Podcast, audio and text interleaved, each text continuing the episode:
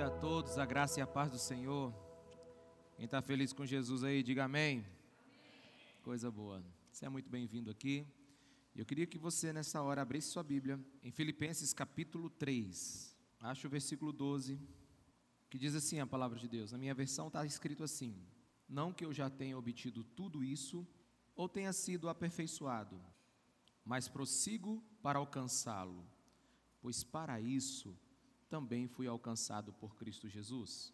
Irmãos, não penso que eu mesmo já tenha alcançado, mas uma coisa faço, esquecendo-me das coisas que ficaram para trás e avançando para as que estão adiante. Prossigo para o alvo, a fim de ganhar o prêmio do chamado celestial de Deus em Cristo Jesus. Todos nós que alcançamos a maturidade devemos ver as coisas dessa forma. E se algum aspecto vocês pensam de modo diferente, isso também Deus lhes esclarecerá.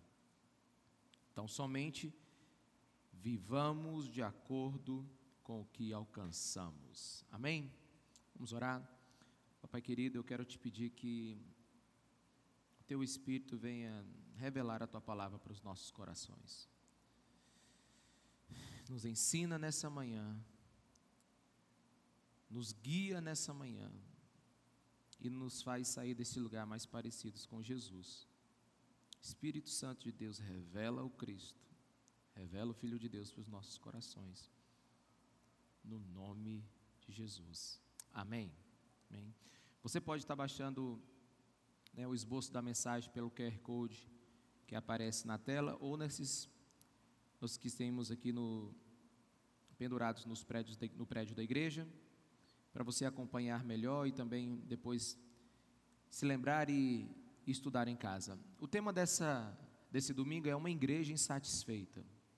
É, eu estava pensando muito sobre insatisfação positiva nessa semana. Muita gente está insatisfeita com tudo que está acontecendo, muita gente está é, esperando que as coisas mudem, e, mas é, a gente pode usar as circunstâncias, a gente pode usar situações, a gente pode usar alguns sentimentos dentro de nós para nos levar a ir mais longe.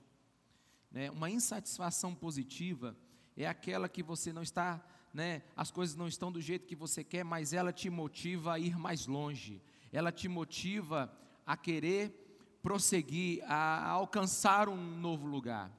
E eu desejo muito que nós sejamos uma igreja insatisfeita nesse tempo, né?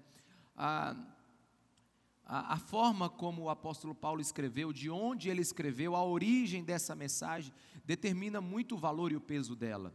Paulo está numa prisão romana, ele provavelmente aqui está prestes a ser executado, e, e esse homem consegue agora né, nos dizer algo em meio a todo esse problema. Existe uma surpresa do Espírito Santo para quem, quem observe, para quem cava nesse texto. Meus irmãos, a Bíblia ela é mais profunda do que larga.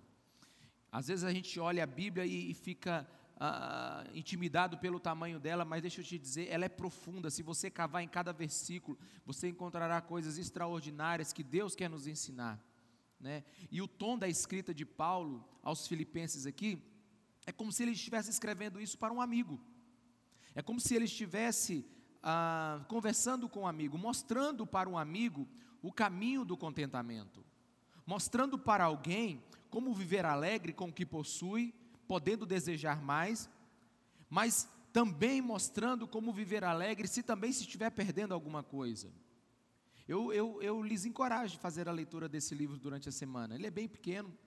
E você verá um homem que provavelmente está algemado a um soldado romano, e ele ainda encontra satisfação e alegria e esperança para viver. Ele é um homem que, por causa de Cristo, brilhou na noite mais escura do seu sofrimento. Por isso, eu, eu, eu lhes encorajo a ler todo o livro de Filipenses e encontrar um lugar de alegria, de contentamento e um lugar de inconformismo, de insatisfação. Porque você vai ver um homem aqui que, se você vê o histórico dele, ele fez coisas extraordinárias, mas ele ainda diz que não chegou lá. Né? Paulo está nos contando como ele vive. E esses cinco versículos aqui é uma alusão, uma, uma referência aos jogos gregos da época de Paulo. A cena que ele, que ele descreve para nós aqui, a cena que o apóstolo quer nos fazer ver, é de um homem se esforçando ao máximo para chegar ao fim de uma corrida. Na verdade, Paulo aqui está nos ensinando como ele faz a respeito da sua própria fé. Em Filipenses 2,12, ele diz que ele está colocando a salvação dele em ação. Em Filipenses 2,12, se você olhar na versão, é, nova versão transformadora, você vai ouvir que nós precisamos trabalhar pela nossa salvação. Na versão nova Almeida é, atualizada, você vai ver que nós precisamos desenvolver a nossa salvação. A palavra grega que é modelar, ou seja, é falar de algo até que nós aprendamos como viver sobre aquilo. É como se o apóstolo Paulo estivesse nos ensinando aqui a nos, nos ensinar a aprender com alguém, a conversar com alguém, a buscar alguém e nós aprendermos com ele com ele como modelar a nossa vida, como ele pode ser um modelo para a nossa vida. Na verdade, o texto aqui está nos dizendo que nós precisamos estar prontos. Após sermos salvos, nós precisamos estar prontos. Obviamente que eu não estou falando para você conseguir a sua salvação, eu não estou falando para você é, ganhar a sua salvação, mas o texto aqui nos ensina que nós precisamos desenvolver. O apóstolo Paulo aqui ele está nos ensinando algo muito bonito para a vida daquele que quer vencer. Ele está dizendo assim: você é salvo, mas precisa buscar a sua liberdade. Quantos estão me entendendo? Diga amém. Ele está dizendo assim: você é salvo, mas ainda precisa ser mais parecido com Jesus. Você é salvo, mas precisa ser transformado. O sangue de Jesus naquela cruz justificou, declarou você justo, absolvido, mas agora você precisa buscar a santidade, restaurar toda a sua vida que o pecado arrebentou. Ele diz assim, no versículo 12: Não que eu já tenha obtido tudo isso, ou tenha sido aperfeiçoado, mas prossigo para alcançá-lo. É muito interessante que o apóstolo Paulo ele está dizendo a meta dele aqui. Ele está dizendo que ele não só foi salvo, ele não só foi alcançado por Jesus, ele não está pronto, mas ele deseja mais. Né? Versículo, versículo 7 de Filipenses capítulo 3, ele diz assim: Mas o que era para mim lucro, passei a considerar como perda por causa de Cristo. Mais do que isso, Considero tudo como perda comparado com a suprema grandeza do conhecimento de Jesus Cristo, meu Senhor, para quem perdi todas as coisas. Eu considero como esterco para poder ganhar a Cristo e ser encontrado nele. Eu as considero como esterco para Cristo e ser encontrado nele. Apóstolo Paulo está dizendo assim: tudo o que eu já vivi agora é adubo para que Cristo cresça dentro de mim. Quantos estão me entendendo? Diga amém. Você consegue ver esse homem aqui dizendo: Eu já recebi algo de Cristo, mas não tudo. Eu fui alcançado por Cristo, mas ainda não tenho tudo. É uma insatisfação, né? Ele diz que tem um prêmio e ele vai continuar a lutar até que ele receba esse prêmio. Por isso ele continua a sua corrida. O apóstolo Paulo, em suma, ele está dizendo assim: Eu fui alcançado para poder alcançar. Eu fui alcançado para poder alcançar. Paulo sabia que era de Cristo, mas ele queria ter certeza que Cristo também agora é dele. Preste atenção. Cristo é o início da nossa jornada. A Bíblia diz que Jesus Cristo é o caminho, nós precisamos percorrer nele. Quantos estão me entendendo? Diga amém. É só um chamado que nós temos. Ele, a salvação é só o ponto de partida para aquilo que Deus tem para nós. A palavra que alcançar significa agarrar, apoderar-se daquilo que Cristo tem para nós. Eu vejo aqui um, uma, uma santa ambição nesse homem. Ele quer agarrar a Cristo. Cristo colocou a mão nele, mas agora ele deseja colocar a sua mão em Cristo. E uma das perguntas que eu preciso fazer é: Você é de Cristo? Você é de Cristo? Quantos aqui são de Cristo? Você que está me ouvindo na internet é de Cristo? Mas eu tenho uma segunda pergunta para você: Cristo é seu? Você o conhece? Você o busca? Você o deseja? Esse homem está preso, algemado a um soldado romano, mas ele está satisfeito por aquilo que encontrou de Cristo? Não. Ele está buscando ser livre daquela prisão naquele exato momento? Não. Paulo tem muitas necessidades, mas uma delas sobressai. Ele quer conhecer aquele que o alcançou. E não é isso vida cristã? E não é isso o que Deus tem para nós? Eu acho que quanto mais o mundo bagunça, mais a gente fica preocupado com aquilo que nós estamos perdendo. Será que amanhã a doença vai aumentar? A epidemia vai, vai aumentar? Será que nós teremos uma outra pandemia? Como vai ser meu trabalho amanhã? Todas essas coisas são legítimas e são justas. Mas agora, a hora que a gente para para conversar com Deus, para alinhar o nosso coração, para ouvir o Espírito Santo, você vai perceber que existe uma prioridade para a vida daqueles que servem a Jesus. Existe uma prioridade para aqueles que encontraram Cristo. Na verdade, Paulo, ele é um homem que tem muito conhecimento em muitas áreas. Ele é um homem de muitos livros. Ele é um homem de muita cultura. Ele é um homem de muitas ferramentas. Mas ele, ele, ele tem uma perseguição na sua vida. Ele tem uma prioridade na sua vida. Eu estou buscando o meu prêmio. E o meu prêmio é conhecer a Cristo. Primeiro Cristo se apossou de mim, mas agora eu quero me apossar do conhecimento do Filho de Deus. Essa, essa, essa semana eu fiz uma pesquisa dos homens mais bem-sucedidos.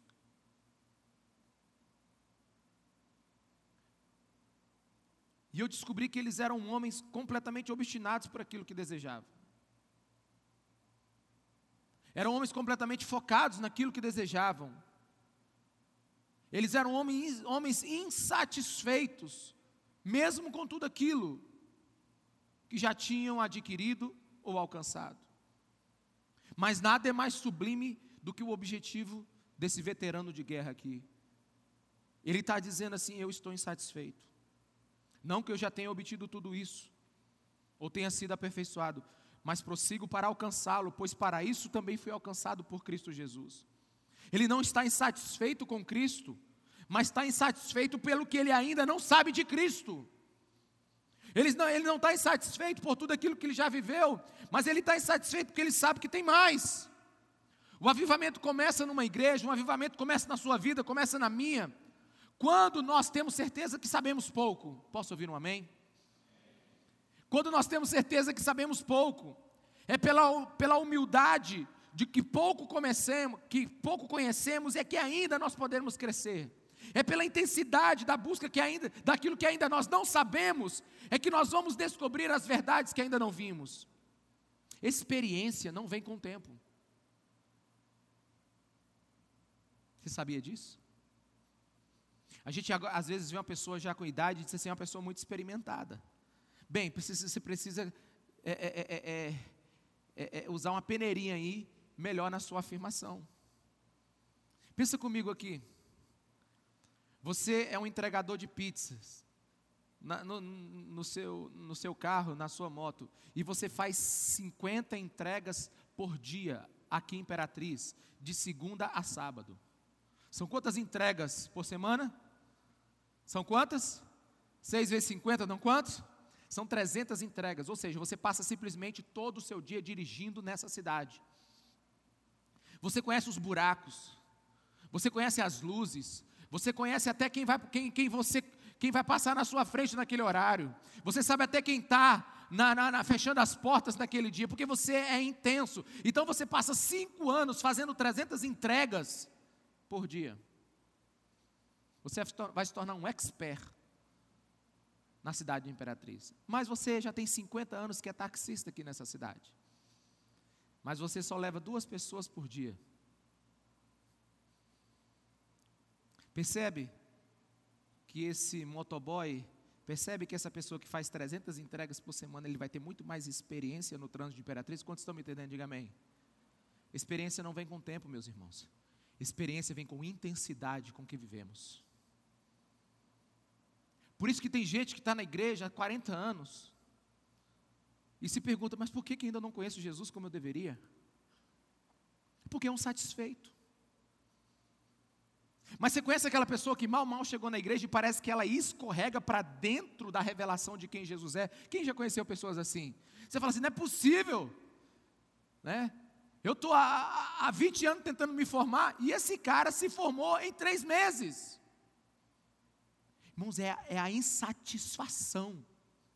É porque ele foi alcançado por algo e ele não parou mais.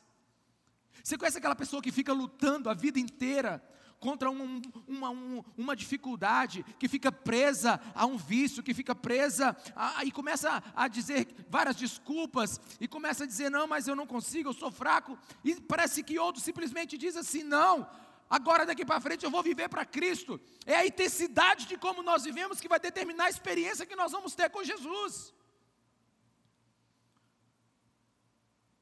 Existem pessoas que encontraram no Cristo algo tão precioso, um tesouro tão grande, que literalmente eles abriram mão de tudo e foram até Ele.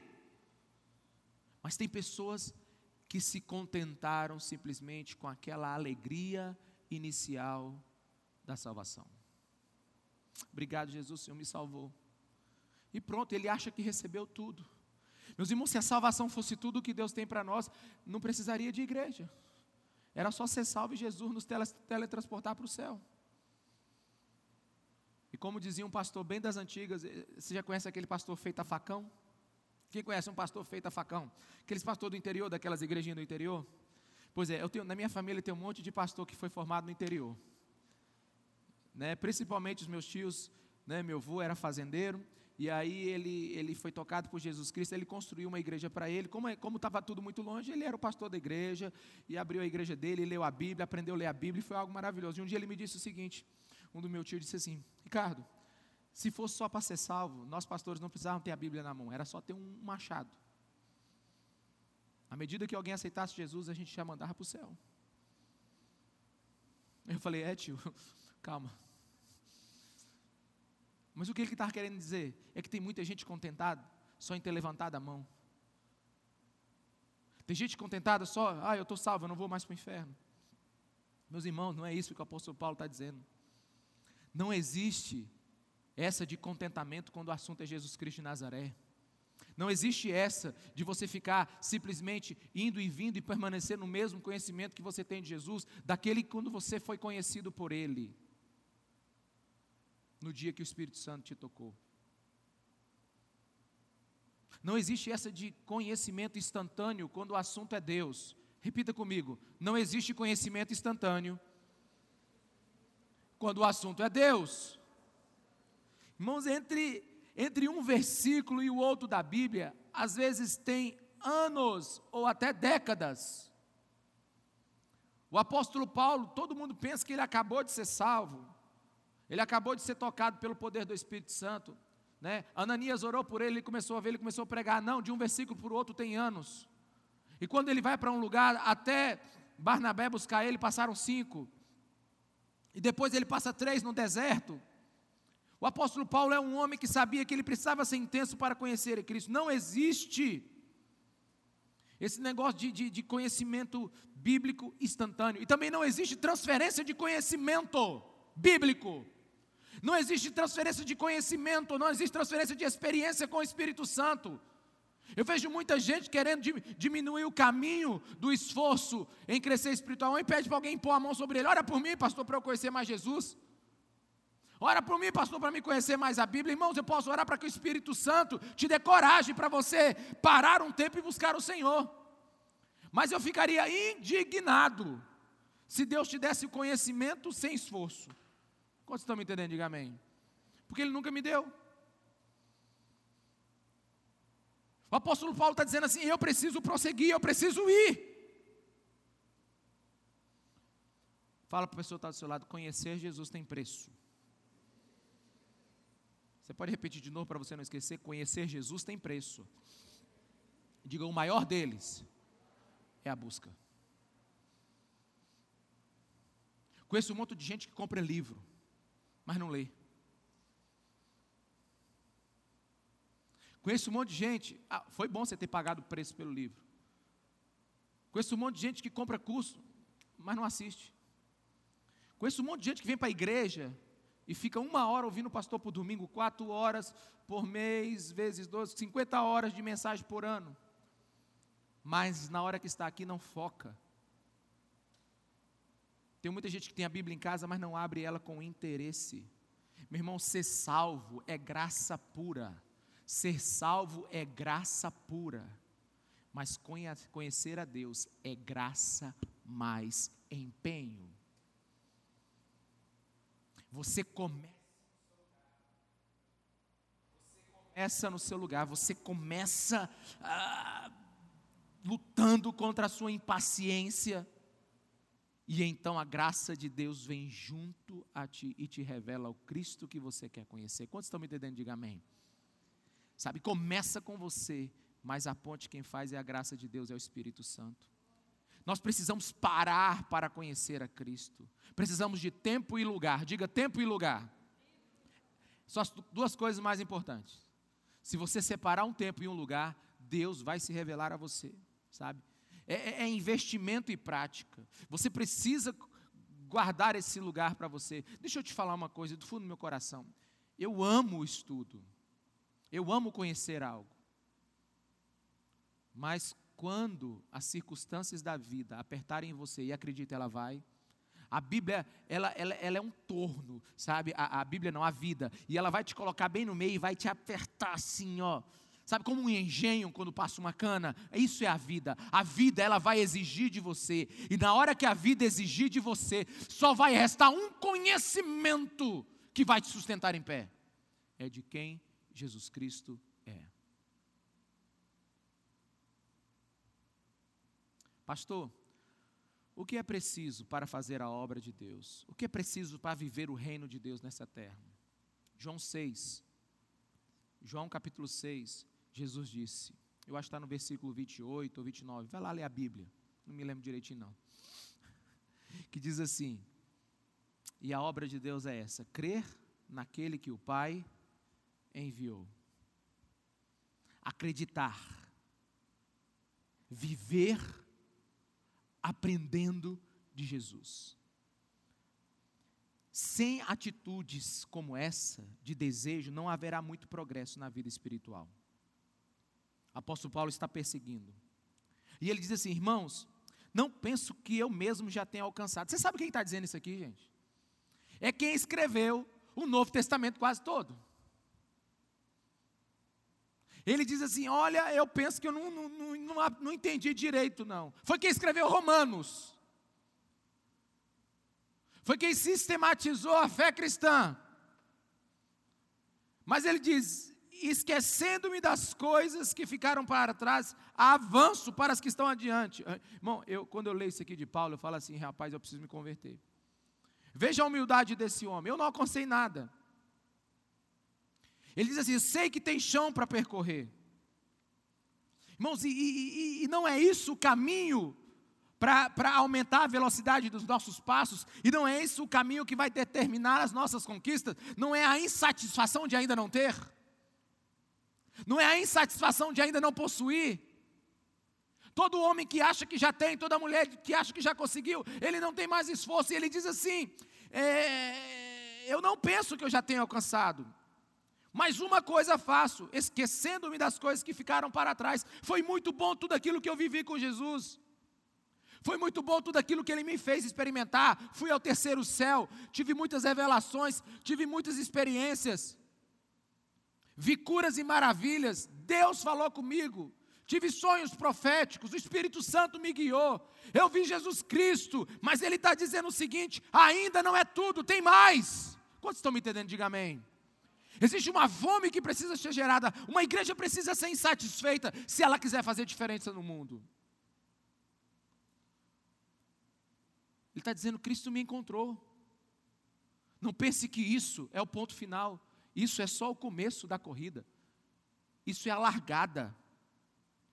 Paulo, ele, ele, ele, ele é chamado para uma corrida, para uma ação, para um destino. Eu, eu, eu, quase, eu quase posso ver Paulo escrevendo isso de pé. Eu quase posso ver o apóstolo Paulo escrevendo isso de pé. Ele disse: Eu não posso parar. Ele é um corredor. E sabe que ele não pode olhar para trás, nada pode distraí-lo. E ele coloca o seu esforço máximo nisso. Paulo era um homem que não se permitia ser distraído por nada. O segredo do progresso espiritual pelo menos o de Paulo, é que ele era absolutamente focado. No texto tem uma palavra aí, ó. Ele diz o seguinte: "Mas uma coisa faço". Diga uma coisa. Diga uma coisa. Paulo, se Paulo ele, ele decide ser especialista em uma coisa. Ele decide ser especialista em Cristo. Quem já ouviu falar de um, de um esporte chamado triatlon? Triatlon. Você já viu que absurdo é aquele esporte? Natação, ciclismo e corrida? Ah, estou cansado. Natação, ciclismo e corrida. São verdadeiros super-homens, super-mulheres. Os caras nadam, não sei quantos quilômetros, né? Depois vão para a bicicleta, não sei mais quantos quilômetros, e depois vão para a corrida. E a gente fica impressionado, né? É maravilhoso. Mas sabe o que, que eu quero chamar a atenção? É que uma pessoa que faz essas três coisas, ela nunca vai ser mais rápida do que um que se especializa só em uma prova. Quem pratica triatlon consegue nadar, pedalar e correr no mesmo dia. Mas se você pegar cada um deles e pedir só para ele pedalar, e ele for ah, competir com alguém que só pedala, ele vai perder. Se você pedir para ele só nadar e você colocar ele com um nadador profissional que só nada, passa oito horas por dia nadando, ele vai perder. Se você pegar ele para correr e botar com aqueles kenianos que só fazem isso, aqueles africanos que só fazem isso, ele vai perder. Sabe por quê? Quem faz uma coisa é sempre melhor do que alguém que faz, muitas. Eu vou te contar uma coisa. Eu esses dias me procuraram, né? Pastor, estou precisando muito de sua ajuda. Eu digo, amém, irmão. O que, que você está precisando? Ele disse, eu estou precisando que o senhor entre com ação para mim. Eu digo, como é que é? Ele disse, é que eu estou com um problema na justiça e me disseram que o senhor é advogado e que bota para quebrar. Eu digo, faz só sete anos que eu não leio um livro de direito. Ele olhou para mim, sete anos. Não, mas o senhor lembra ainda? Eu digo, lembro. Mas você vai correr um risco muito grande me contratando. Aliás, eu não tenho coragem de ser seu advogado. Ele disse, por quê? Ele disse, porque eu posso fazer alguma coisa errada no meio desse caminho. Tem muito tempo que eu não corro essa corrida. Eu não sou contra aqueles que fazem muitas coisas. Quantos estão me entendendo? Diga amém. Né? Eu não estou aqui para desprezar aqueles que fazem muitas coisas. Mas uma das coisas, como pastor, que eu mais me impressiono é que nós temos pessoas em nossas igrejas que são tão capazes em tantas coisas, eles são tão bons em tantas coisas, mas são tão ruins em conhecer a Cristo que eu fico impressionado. São pessoas que são tão aptas para coisas extraordinárias, mas eles não dão valor à coisa mais importante dessa vida, que é aquele que nos salvou. Eu conheço gente que mata um final de semana inteiro, estudando 30, 40 horas, mas não conhece Cristo. Eu não estou dizendo para você deixar sua faculdade, eu não estou deixando para deixando você deixar de ser profissional, nem precisava dizer isso. Mas um cristão que realmente ouviu o Espírito Santo, ele vai colocar Cristo na prateleira de cima dos teus estudos. Ele vai colocar Cristo como sendo o ponto alto da sua vida. Algumas pessoas são tão rápidas, com tantas outras ferramentas, com, tantas, com tantos outros conhecimentos, e é sonolenta, relapsa quando o assunto é Jesus Cristo. E depois pergunta por que a vida não funciona. E depois pergunta por que a vida não funciona. Tudo que você tem é acessório, Cristo é rocha. Quantos estão me entendendo? Diga amém. Todo conhecimento que você tem é acessório, Cristo é a rocha. E você não sabe aonde está pisando.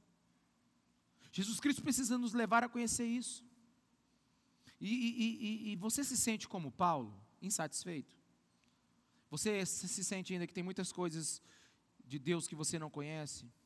Você percebeu que Jesus é o caminho e você está longe de perseguir Ele? Deixa eu te falar, não use isso para gerar depressão espiritual. Não, não, não use isso para gerar preguiça espiritual. Não, gera, não, não, não, use isso para gerar desânimo espiritual. Pelo contrário, se existe algo dentro de você dizendo que você não sabe tudo, se alegre, porque ainda você está vivo espiritualmente.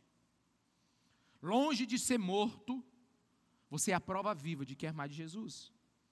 Longe das incertezas sobre sua salvação, sua vida cristã, você é um cristão que está em boa forma para correr. Não é fácil correr. Falo isso por experiência própria. Eu decidi, de segunda a sexta, correr. Né? Primeiro, já não é fácil acordar cedo. Principalmente para quem dorme uma e meia da manhã, duas. Né?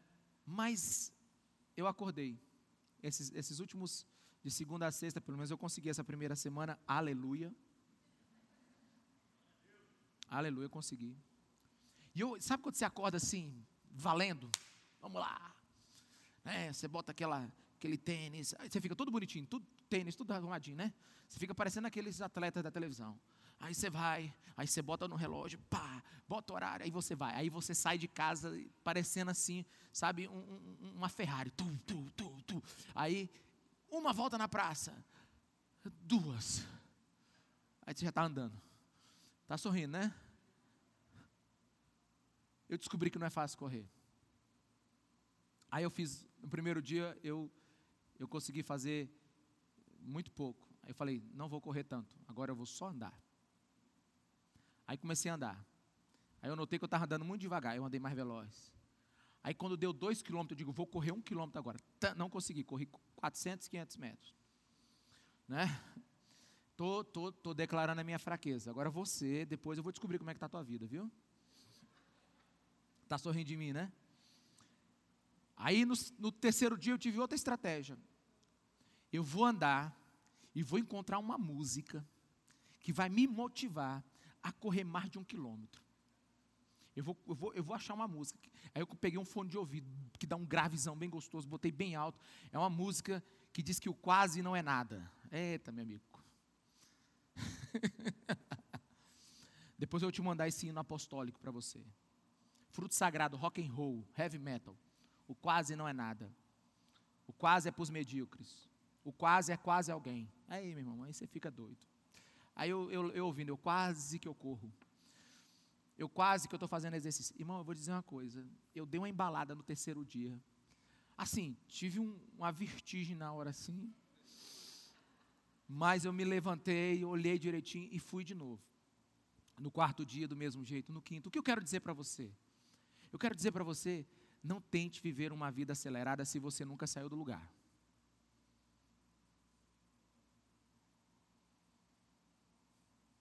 Alguns que estão me ouvindo dizendo assim: Eita, pastor, não sei nem se eu leio a Bíblia direito. Outros estão aí cheios de culpa já agora. Outros estão anotando as metas absurdas que querem até o final do ano. Vou ler oito livros por mês. Vou ter fome por Jesus. Calma, calma. Não entre na maratona se você nunca nem começou a correr. Eu quero que você anseie em progredir. Amém? Eu quero que você anseie em progredir. O primeiro passo para a gente crescer em alguma coisa na vida, e principalmente para a gente crescer na vida com Deus, é não mentir para nós mesmos sobre a real, real, situação espiritual que a gente está. Quantos estão me entendendo? Diga amém. Você sabe qual é, qual é a minha real situação física? É terrível. A minha real situação física é terrível. Né? Eu, eu descobri que se eu precisar correr até lá em casa para salvar alguém, alguém vai ter que me salvar no meio do caminho. Então eu, eu, eu, eu, eu descobri que eu sou fraco. Eu descobri que eu sou lento. Eu descobri que a minha situação espiritual ou é, física é horrível. Mas se eu tivesse a mesma percepção com a minha situação espiritual, eu não mentir para mim mesmo, eu vou crescer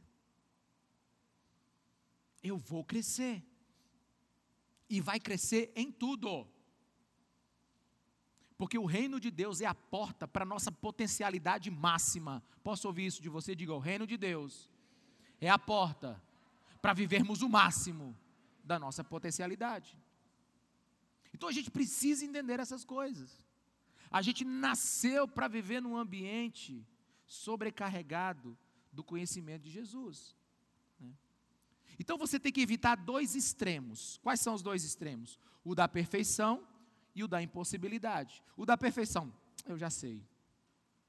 Já estou na igreja há tanto tempo, Já ouvi tanto esse pastor. Eu tenho tantas horas ouvindo no YouTube os pregadores. Eu já li a Bíblia várias vezes. Eu já fiz isso, já fiz aquilo. Bem, esse é o extremo da perfeição. Se o apóstolo Paulo diz que não alcançou, e nós? Outro extremo que você precisa evitar é o extremo da impossibilidade. Não consigo. Você para o pastor, você para falando de tal, você só para Não. Tem dois tipos de pessoas no mundo que, sabe, não serve para muita coisa. Tem dois tipos de pessoas no mundo que servem para pouquíssimas coisas. É, são os que sabem tudo e são os que pensam que não podem aprender nada. Dois tipos de pessoa que não vão fazer muita coisa nesse mundo: o que acha que sabe tudo e o que acha que não pode aprender nada. E por isso o apóstolo Paulo ele está nos levando a conhecer ou pelo menos percorrer essa corrida para conhecer Jesus. Versículo 13, ele diz assim: Esquecendo-me das coisas que ficaram para trás e avançando. Diga, esquecendo-me. Isso é muito importante, né? Paulo, Paulo aqui fala de viver novas experiências. Paulo fala assim para você não ficar dourando o passado demais. Sabe, tem um pessoal aí que eu converso muito com eles, diz, pastor, mas como era bom quando era a igreja lá de 1832, quando eu fazia parte. Pastor, como era bom aquele movimento que aconteceu naquele tempo. Pastor, como era bom. Irmão, deixa eu te dizer uma coisa. Se você ainda enxerga o passado como algo melhor que aconteceu na sua vida, você está se desestimulando para o futuro glorioso que Deus tem. Se você faz do passado o melhor do que você já viveu, você não vai ter, não vai ter, não vai ter entusiasmo pelo futuro. Olha, não sei se você consegue entender quem está dizendo aqui, apóstolo Paulo. Você já, você já pensou na dramática conversão do apóstolo Paulo? O próprio Jesus apareceu sobre ele. Ele foi arrebatado até o terceiro céu. Ele teve visões. Ele é grato por tudo aquilo que ele, que ele viveu, mas ele sabe que tem mais. Ele sabe que tem mais. Paulo não, Paulo não descansa no que viveu. Com todo respeito ao passado vivido em Deus, o mais importante ainda está no final da corrida. Amém? Amém, igreja? Não admire e não, não, não coloque o seu passado acima de todas as coisas. Tenha fome pelo mistério do futuro. Tenha fome por aquilo que Deus vai revelar. Tenha fome pelas experiências sobrenaturais, extravagantes que a igreja vai viver nos últimos dias. A Bíblia diz que os tempos são maus e ainda vão ficar piores, mas ele fala isso do mundo, não fala da igreja. A Bíblia diz que muitos esfriarão, mas o evangelho será pregado em toda a terra. A Bíblia diz que virá um avivamento sobre alguns e eles vão queimar, eles vão conhecer, eles vão viver em Cristo aquilo que nunca viveram antes. E eu espero que você esteja dentro disso. Eu não estou falando de um fervor de um novo convertido apenas. Eu estou falando aqui, nós estamos lendo aqui, de um veterano que teve momentos indescritíveis com Jesus, mas ele ainda quer mais. Entenda aqui, a Bíblia não está não tá dizendo para você esquecer seu passado. Nenhum indivíduo saudável vai esquecer seu passado. Mas eu não vou estar preso nele. Memórias formam a nossa identidade. Memórias, ah, elas pavimentam a estrada para a maturidade. Ah, mas passou. Mas passou. E deve ser as experiências que estão guardadas ainda na busca pelo Cristo que você deve almejar. Me ouça aqui, você que está em casa e você que está aqui na igreja. Por pior que tenha sido o seu passado, por pior que tenha sido o seu passado, ele precisa ser atropelado pelo conhecimento libertador de Jesus Cristo no sacrifício naquela cruz. Não existe nada no seu passado que pode te prender. O sangue de Jesus nos liberta. E por melhor que tenha sido o seu passado, ele deve ser um estímulo para você viver coisas ainda maiores em Deus. Versículo 14, o apóstolo Paulo diz assim: prossigo para o alvo a palavra prosseguir aqui é estou ao encalço. Assim como o apóstolo Paulo perseguia a igreja no passado, agora ele persegue Cristo, a fim de conhecê-lo. Quantos pegaram aí? Quantos entenderam aí? Do jeito que ele era extremista naquilo que ele acreditava no passado, agora ele é extremista naquilo que ele acredita em Jesus. Eu tive muita vergonha, muita vergonha da minha vida com Deus, quando foi mais ou menos na minha formatura e depois eu tive mais ou menos aos 28 anos de idade, 27 anos de idade. Na, na minha formatura, eu me gabei, fiquei todo orgulhoso porque apresentei o meu, meu TCC faltando oito meses. Só esperei a data mesmo de, de, de, de apresentá-lo verbalmente, mas já tinha tudo, tudo feito. Me gabei de ter passado com uma média 8,9, eu fui 9,2 na faculdade. Mas aí me chamaram na minha formatura para orar. E não me avisaram. Mas eu, assim, eu era o único crente da. Você vê o nível, né? Eu era o último, único crente da, da turma. E me chamaram para orar. Meu irmão, eu vou lhe dizer uma coisa. Eu não sabia nem o que dizer na oração. Eu acho que a oração demorou uns 25 segundos. Talvez foi um nervosismo, não sei o que. Não, irmão, eu sabia o que, que era. Eu não orava. Eu não sabia conversar com Deus. Com 23 anos de idade, nascido num lar cristão. Voltei para casa pensando naquele dia. Falei, rapaz, estou terminando a faculdade de Direito. Já li não sei quantos compêndios jurídicos. E não sei orar. Mas logo, logo eu esqueci. Entrou a profissão, comecei a trabalhar, beleza e tal. Né? Se você não tiver alvo, se você não tiver a meta, você logo esquece as suas necessidades. Muito bem, principalmente espirituais. Aí eu fui fazer uma petição. Me lembro disso como se fosse hoje. Foi um acidente né, de avião. Era um assunto muito complicado. E eu me lembro que quando eu terminei aquela petição, eu gastei uns seis, sete dias nela. Ela deu 127 páginas. Aí eu estou lá no escritório, revisando aquelas 127 páginas. E ao mesmo tempo, todo orgulhoso. Cara, 127 páginas. Quem faz uma petição de 127 páginas? E eu já não estava nem lendo mais, eu estava assim me deliciando com ela.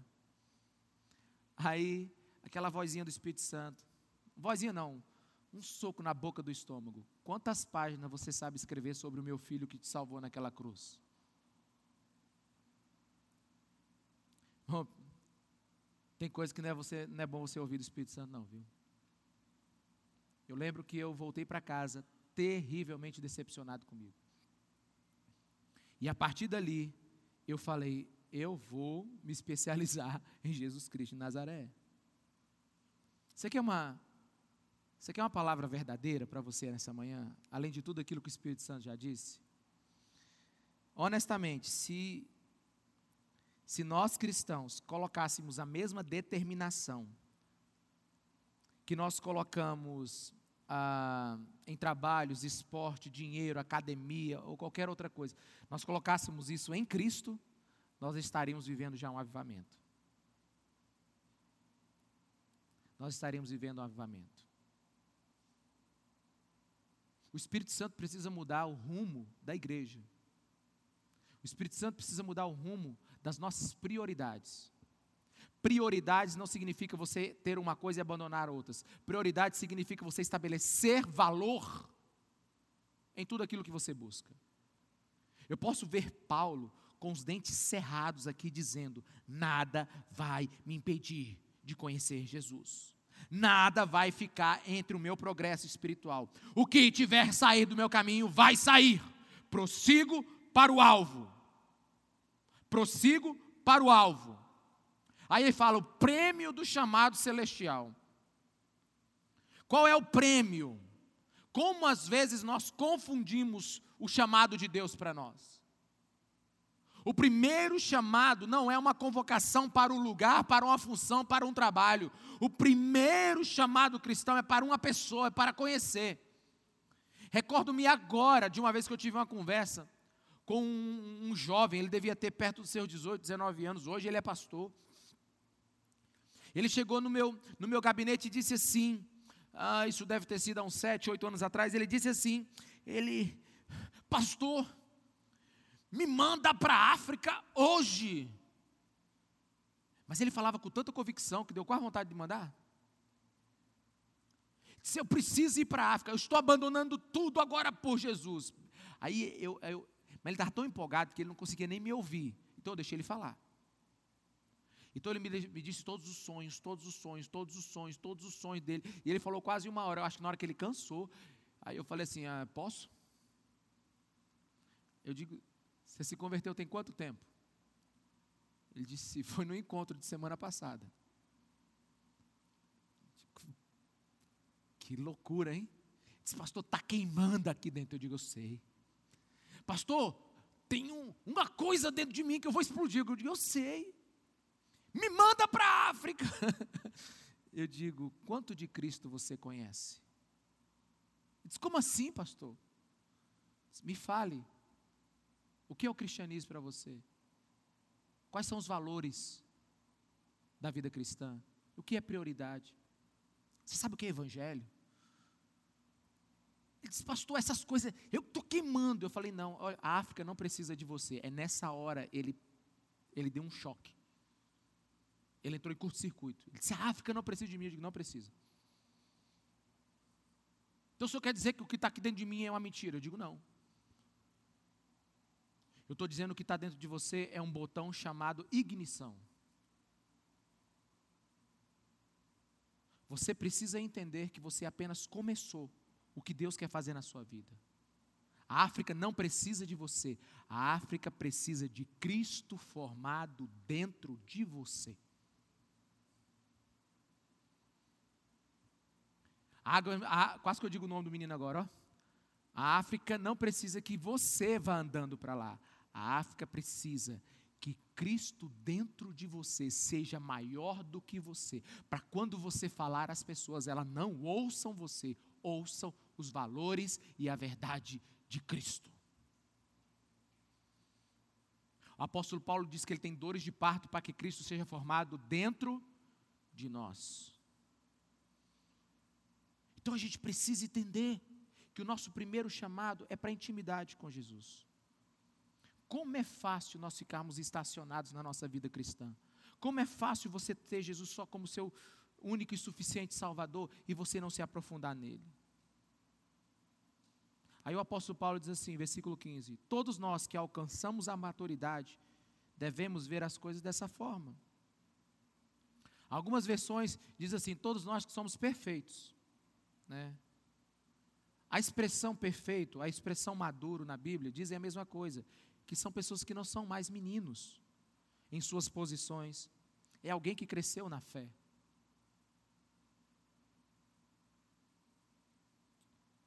Paulo fala de alguém que entendeu o que é ser um corredor.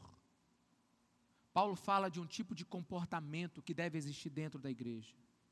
Cristão infantil é aquele que já sabe tudo, ou aquele que pensa que não pode aprender. Ele diz que maturidade, maturidade, perfeição, é na medida que nós entendemos quem Cristo é e quem nós somos. Maturidade é quando você sabe que você não é um vencedor na sua vida cristã. Maturidade é quando você sabe que você é, é, um corredor. Você não é um perfeito vencedor. Você é um perfeito corredor. Quantos estão me entendendo? Diga amém. E é só durante a corrida que nós vamos aprender algo. Olha para mim aqui agora. Não se movimenta não se estaciona, não se manobra carro parado. É só na corrida que você vai aprender um monte de coisa. E é na corrida que você vai descobrir que enquanto a gente corre, vai ter muita coisa que a gente não entende. Quem está entendendo, diga amém. Está entendendo mesmo? Tem um lugar na corrida que você não entende. Você começa a buscar Jesus e diz, mas Jesus é assim mesmo, não estou entendendo. Né? Tem, tem lugares nessa corrida que você vai dizer assim, mas eu não concordo com isso. Porque na medida que você corre, você vai se, tor você vai se tornando uma pessoa que vai se rebelando contra você mesmo. É, deixa eu te falar isso. Eu tô, pela, pela minha experiência de cinco dias como corredor. Por exemplo, sexta-feira, eu já estava com uma experiência de quatro dias, então para você ver como é que é, como é que a pessoa vai aprendendo. tu falou que ia comigo, não veio, viu? Na sexta-feira, eu falei, hoje eu sei que meu corpo vai pedir para eu parar quando eu chegar naquela esquina. Ele vai me dizer que eu estou cansado e que eu preciso me poupar, porque senão eu posso acontecer alguma coisa comigo. Eu saí de casa assim, sabendo que era naquela esquina. Sabe o que, eu fiz? Quero ver se aquela esquina vai me parar. Bom, quando eu, eu vim correndo. Aí quando chegou na esquina, eu digo, ah, essa miserável, vou passar por ti agora. Eu dei uma acelerada naquela esquina. Eu passei correndo por aquela esquina. O meu corpo disse assim, mas nós combinamos de parar lá. Eu digo, não vou parar. Então eu comecei a, a, a, a, me rebelar contra a minha própria carne, contra o meu próprio corpo, contra o meu próprio físico. Quantos estão entendendo? Diga amém. Na medida que você começar a conhecer Jesus, um monte de coisa que Jesus vai pedir, você vai dizer assim, mas Jesus, isso aí não dá não. Isso aí não dá para a minha vida. É complicado demais. O Senhor está me pedindo coisas que eu não consigo fazer. É nessa hora que você vai descobrir que na medida que você corre a corrida do Evangelho, a corrida espiritual, Cristo cresce e você diminui. Os valores de Cristo amplificam e os seus valores diminuem. E é então você começa a morrer para a sua carne. E você começa a viver um novo tempo. E você começa a bater recorde. Oh, eu estou com esse negócio na minha cabeça. Qual foi o último dia na sua vida que você bateu um recorde? Não é sério. Um recorde. Qualquer recorde. Tomei dois litros de água uma vez só. É um recorde. Não sei como é que vai ser sua vida depois daquele negócio, mas você conseguiu? É um recorde. Eu sei que tem gente batendo recorde nessa pandemia, assistindo toda uma série em quatro dias sem comer, beber e dormir. Faz jejum para assistir a série. Mas qual foi a última vez que você bateu um recorde? Eu quero bater recordes quando o assunto é correr para conhecer Jesus. Quantos estão me entendendo? Diga amém. E nessa caminhada você não vai saber um monte de coisa. É. Esses dias começaram, uma, uma turma aí ficou incendiada por Jesus, começou a estudar. Pastor, nós precisamos sentar com o Senhor porque nós precisamos entender sobre pré, pós, amilenismo, milenismo. Aí eles começaram a fazer tanta pergunta. Pode crente com tatuagem? Pode crente sem tatuagem? Pastor, como é que é esse negócio? Caim casou com quem? Quem são os néfiles de Gênesis? É, Deus deu força para a sanção para ele suicidar. Eu digo, meu Deus do céu, que povo doido. Eu falei, bicho, que malucada é essa? Pastor, a gente está buscando Jesus, mas a gente não está entendendo nada disso. Eu digo, nem precisa entender, meu amigo. Ele disse, mas a gente precisa entender. Irmão, deixa eu te falar uma coisa: não precisa, existe um lugar legítimo para um monte de diferenças e opiniões em denominações entre nós, mas existe uma coisa que é o foco central: é a nossa fé. Por que você acha que eu nunca fiz um estudo sobre Apocalipse aqui na igreja?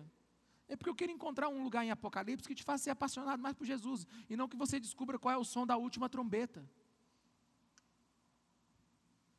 Quem é o dragão? Quantos cavalos? A tatuagem de Jesus é na coxa ou é na, na vestidura dele? Você já imaginou se a gente esperar unanimidade na busca de todos os mistérios da Bíblia? Não existe, irmãos.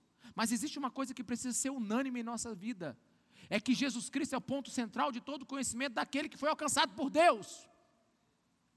Se você não se torna um especialista em Cristo, para que que Cristo te alcançou? Quando Cristo voltar, quando a igreja for arrebatada, o que, que você vai entregar para Jesus? Qual o tamanho do seu coração? Qual o tamanho da sua alma? Qual o tamanho do seu desejo por Ele? Ou você acha que ele vai estar impressionado porque você criou um prédio, ou fez aquilo, ou teve conquistou, ou teve quantos com o bem, os bens que você teve? Não, Jesus vai perguntar o quanto de mim você entendeu. A gente está sendo promovido na terra, mas não está sendo promovido no céu, no conhecimento do Filho de Deus. Prossigo para um alvo. Ninguém precisa saber tudo do mesmo jeito. Eu gosto dos calvinistas, gosto dos arminianos. Deixa os pré-milenistas, deixa os amilenistas, deixa os pós-milenistas. Meu irmão, isso é detalhe. Por que, que é detalhe? Porque se você se aproximar de Cristo, o que acontecer? Você está com Ele. Você já percebeu que o seu filho, até ele ter uma idade razoável, assim, para perguntar para onde você está indo, ele quer ficar com você? Por acaso o seu filho, quando viajou com você, ele perguntou: onde é que nós vamos comer, papai? Nós temos dinheiro para pagar o hotel, papai? Papai, que hora? Não, você sabe o que, é que meu filho faz quando viajar? Eles entram dentro do carro. E entram no carro, e antes de eu sair de Imperatriz, eles perguntam: já vamos chegar? Falta muito? Né? Se você perguntar que nós vamos para o Japão, ele diz assim: chega lá hoje ainda? Sabe por quê? Porque filho não está não tá nem aí para onde vai chegar, filho está sabendo com quem vai. Ele não está ele, ele, ele não tá intranquilo durante a viagem, ele conhece o pai que tem. Tem muita gente que quando explode uma bomba de Jesus Cristo vai voltar, e agora? É porque tem insegurança. Você descansa em pastos verdejantes se o fim do mundo for amanhã? Pastor, como é que vai ser? Meu irmão, não sei como é que vai ser. Esteja bem com Cristo, conheça Cristo, esteja na rocha, que o que vier é dois palitos. É esse que é o conhecimento que a gente tem que ter. Tem uma frase de Agostinho, que eu gravo ela na minha vida e para circunstâncias mais difíceis. Ele diz assim: naquilo que é essencial, unidade. Naquilo que é essencial, unidade. Naquilo que é duvidoso, liberdade. E em todas as coisas, caridade, amor. Ele está dizendo assim: no que é essencial, vamos estar tá junto. Conhecer Cristo, conhecer a profundidade do Evangelho de Jesus Cristo, saber quem Ele é e que com Ele a gente está seguro. Procuremos primeiro o reino de Deus e as coisas que Ele quiser acrescentar, Ele vai acrescentando. Vamos ficar tranquilo, vamos saber que nós estamos perto de Jesus. Ele está dizendo assim: no que é essencial, e Cristo é essencial, vamos todo mundo junto. Por isso, no dia que eu falar alguma coisa do Evangelho que você não concorda, eu preciso que você converse comigo, porque isso é essencial. Quantos estão me entendendo? Diga amém. Porque na hora que eu falar alguma coisa que não diz o que a verdade bíblica diz, isso é essencial. Agora, vamos naquilo que é duvidoso, liberdade. Que, que é duvidoso? Um monte de doutrina que tem aí é duvidosa. Ninguém sabe se é. Se... Pastor, a gente é. Como é que é o nome daquela. Da predestinação. Meu irmão, tem tanto texto que, que respalda essa, e tanto texto que não respalda. Pastor, nós, nós somos calvinistas, nós somos arminianos. Eu digo, vamos tentar ser de Cristo, que já está mais fácil. Se a gente for de Cristo, já melhora muito. Pastor, mas Aquele que é salvo é salvo para sempre. Meu irmão, quem está em busca de Cristo não faz pergunta como essa. Quem está buscando Cristo, ele se preocupa em conhecer a Cristo. Vamos tratar as questões incidentais, vamos tratar as questões que não são essenciais com liberdade. Mas aquilo que é essencial, conhecer a Cristo, vamos torcer, né, morder os nossos próprios dentes e vamos atrás disso com toda a força. É a sua busca que vai determinar se você vai entender ou não quem Cristo é. Amém? Quantos estão me entendendo? Diga amém. E o último versículo diz assim: então somente vivamos de acordo com o que já alcançamos. O apóstolo Paulo ele, ele, é, ele é extraordinário. Ele diz que dentro de uma plateia como essa que nós temos hoje, num mundão desse que todo mundo já teve uma experiência com Jesus, ou muitas pessoas tiveram, ele diz cada um vai estar num estágio. Mas o estágio que você estiver, se preocupe em saber se você está obedecendo o que você já sabe.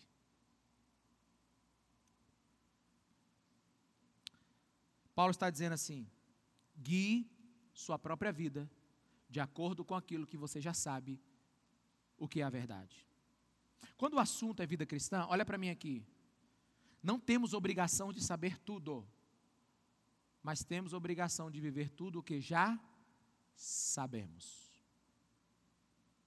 A preocupação do Paulo conosco é: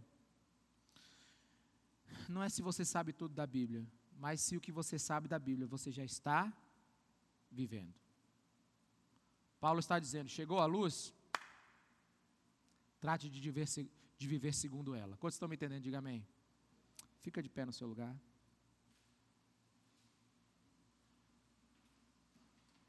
Sabe o que, que Paulo está dizendo? Paulo está dizendo assim: não fique surpreso quando Deus lhe cobrar obediência naquilo que você já sabe. Aliás, olhe para a pessoa que está do seu lado, com esse olhar de profeta aí, amplificado por essa máscara que está na tua cara, e diz, assim, e diz para ele: não fique surpreso. Diga para essa pessoa do seu lado: não fique surpresa. Quando Deus lhe cobrar obediência naquilo que você já sabe. Aí você diz com aquele manto profético sobre a vida: vai dormir com essa hoje.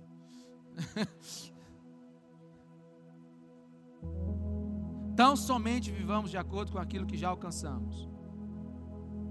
Não é estranho algumas pessoas, algumas pessoas estarem estagnadas na sua vida cristã porque elas não estão praticando aquilo que já sabem. E sinceramente, eu faço uma pergunta: para que Deus vai dar mais para alguém que já não usa o que tem?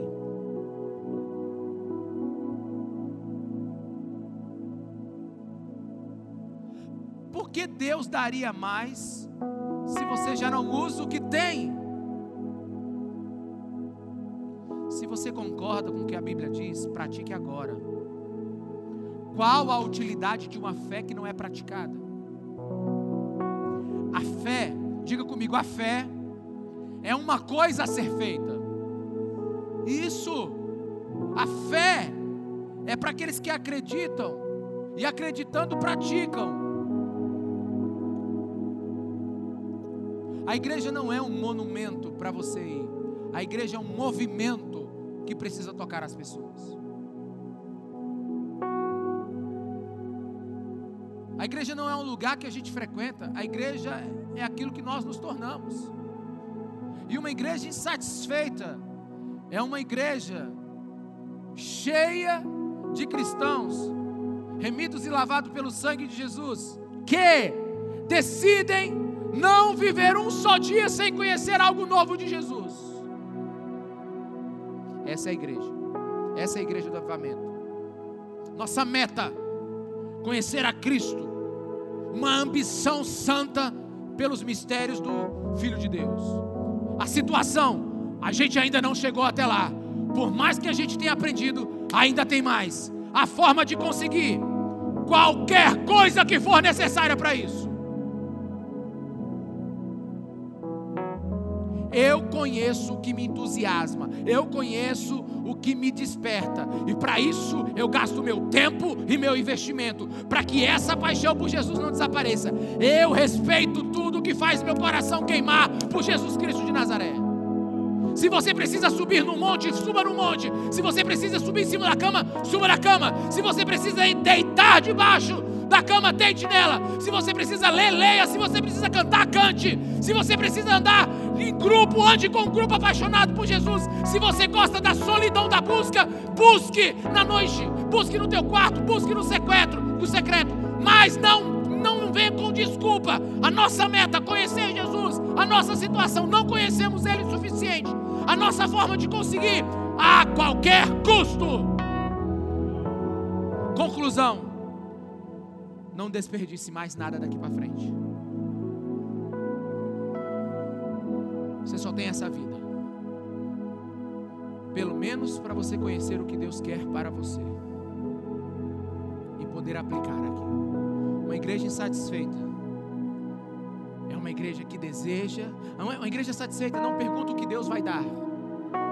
Uma igreja insatisfeita pergunta para Deus até onde o Senhor vai deixar eu ir. Quem pegou essa daí? Até onde eu posso ir? Não é o que o Senhor vai me dar. Tem muita gente, olha para mim aqui agora. Tem muita gente, tem muita gente insatisfeita dentro da igreja. Pastor não me dá oportunidade. A igreja já tem os seus. Não sei o que mais. Eu não me encaixo. Eu não concordo. Eu não sei o que. Sabe o que? É falta de Cristo. Isso é falta de Jesus. Eu tenho um texto profético para a sua vida. Aquele que Deus ilumina, ele não bota debaixo da mesa. Ele levanta até o mais alto da montanha. Ah, se alguém for segurar alguém, ah, meus irmãos, para com isso. Se você está esperando homens te promover, é porque você não quer conhecer a Cristo, você quer conhecer a network. Queime. Se você tem sonhos de viver algo incomum, seja incomum. Pare de viver de memórias e comece a viver de sonhos. Temos mais de Cristo para poder conhecer nesses dias. Amém? Eu quero que você faça um inventário sobre a sua vida. O que você tem de Cristo que você não usa? O que você tem de Cristo que você ainda não usa? O que você conhece de Jesus que você ainda não está obedecendo? Na verdade, você quer saber qual é a chave para o crescimento? Tenha consciência do nível da sua desobediência hoje. Tenha consciência do nível do seu conhecimento hoje, que você ainda não obedece. Essa é a chave para crescer. Talvez você nem precise conhecer tanto inicialmente. Você só precisa obedecer quanto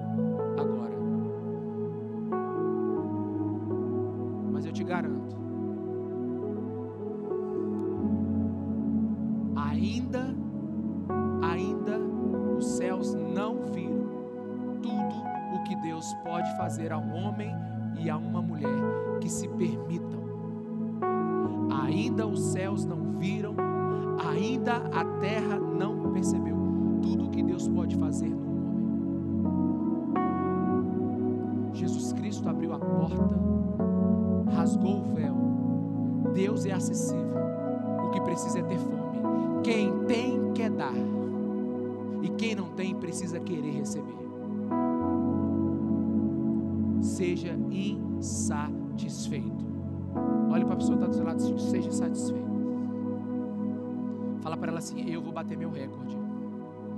Esse ano, em mergulhar em Cristo Jesus. Sabe? E a gente vai mergulhar sem aparelho de snor snorkel, é? Que é aparelho de mergulho. Você vai mergulhando em Cristo, aí vai faltar o ar. Quando faltar o ar, aí é que é a hora que você tem que acelerar, porque é nessa descida que você morre e Cristo vive dentro de você. Lá na profundidade, Cristo te mata. Então você morre com Cristo e ressuscita com Ele. E viva tudo o que Deus tem para nós. Uma igreja insatisfeita é uma igreja que muda uma cidade. Uma igreja satisfeita são de pessoas que mudam as suas famílias. Uma igreja satisfeita é uma igreja que não cansa de buscar e de falar do Cristo. Amém? Levanta suas mãos aqueles que tem, querem mais. Você pode pedir mais aí do seu lugar, você pode orar, você pode clamar por mais. Você pode clamar por mais, você pode pedir mais. Você pode abrir a tua boca e dizer: Senhor, desperta em mim um desejo de conhecer. Senhor, que se cumpra sobre mim, Osés. Prossigamos e conheçamos, e prossigamos e conheçamos, e conheçamos mais, e prossigamos naquilo que conhecemos, e vamos conhecer muito mais daquilo que ainda desconhecemos. É um pedido de mergulho. Águas que estão nos tornozelos, e depois vão para os joelhos, e depois vão para a cintura, e depois vão para os ombros, e depois quando você vê, você já está no meio do rio e não tem mais controle de nada, porque Cristo orbita em torno de tudo que você é e faz.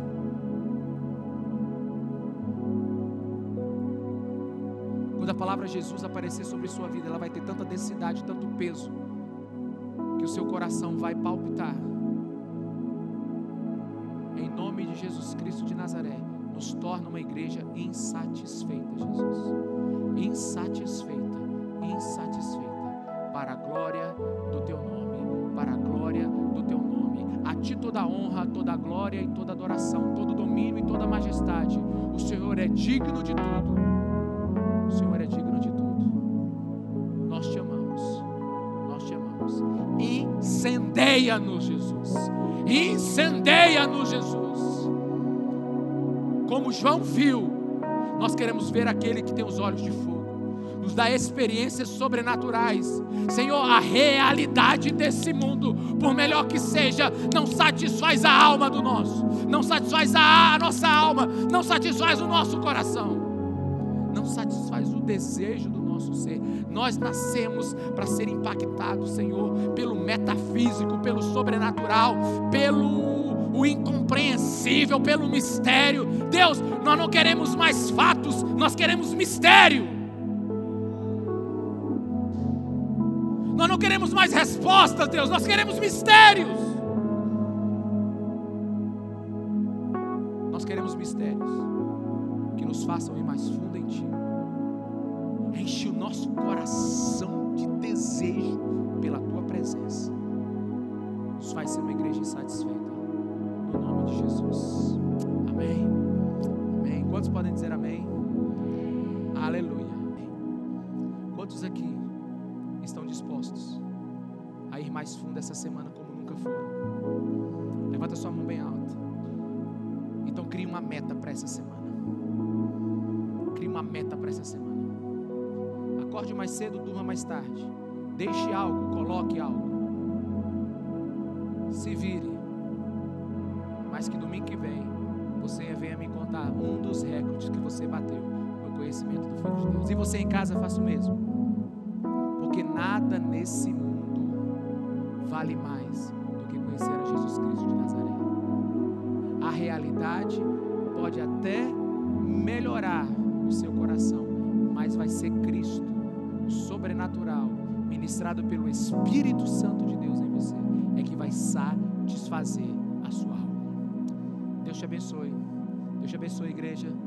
Que o amor do Pai, que a graça do nosso Senhor Jesus Cristo, que as doces consolações do Espírito Santo esteja sobre nós. Trindade divina, age em nosso ser e nos faz ser uma igreja insatisfeita. E que essa semana seja uma semana extraordinária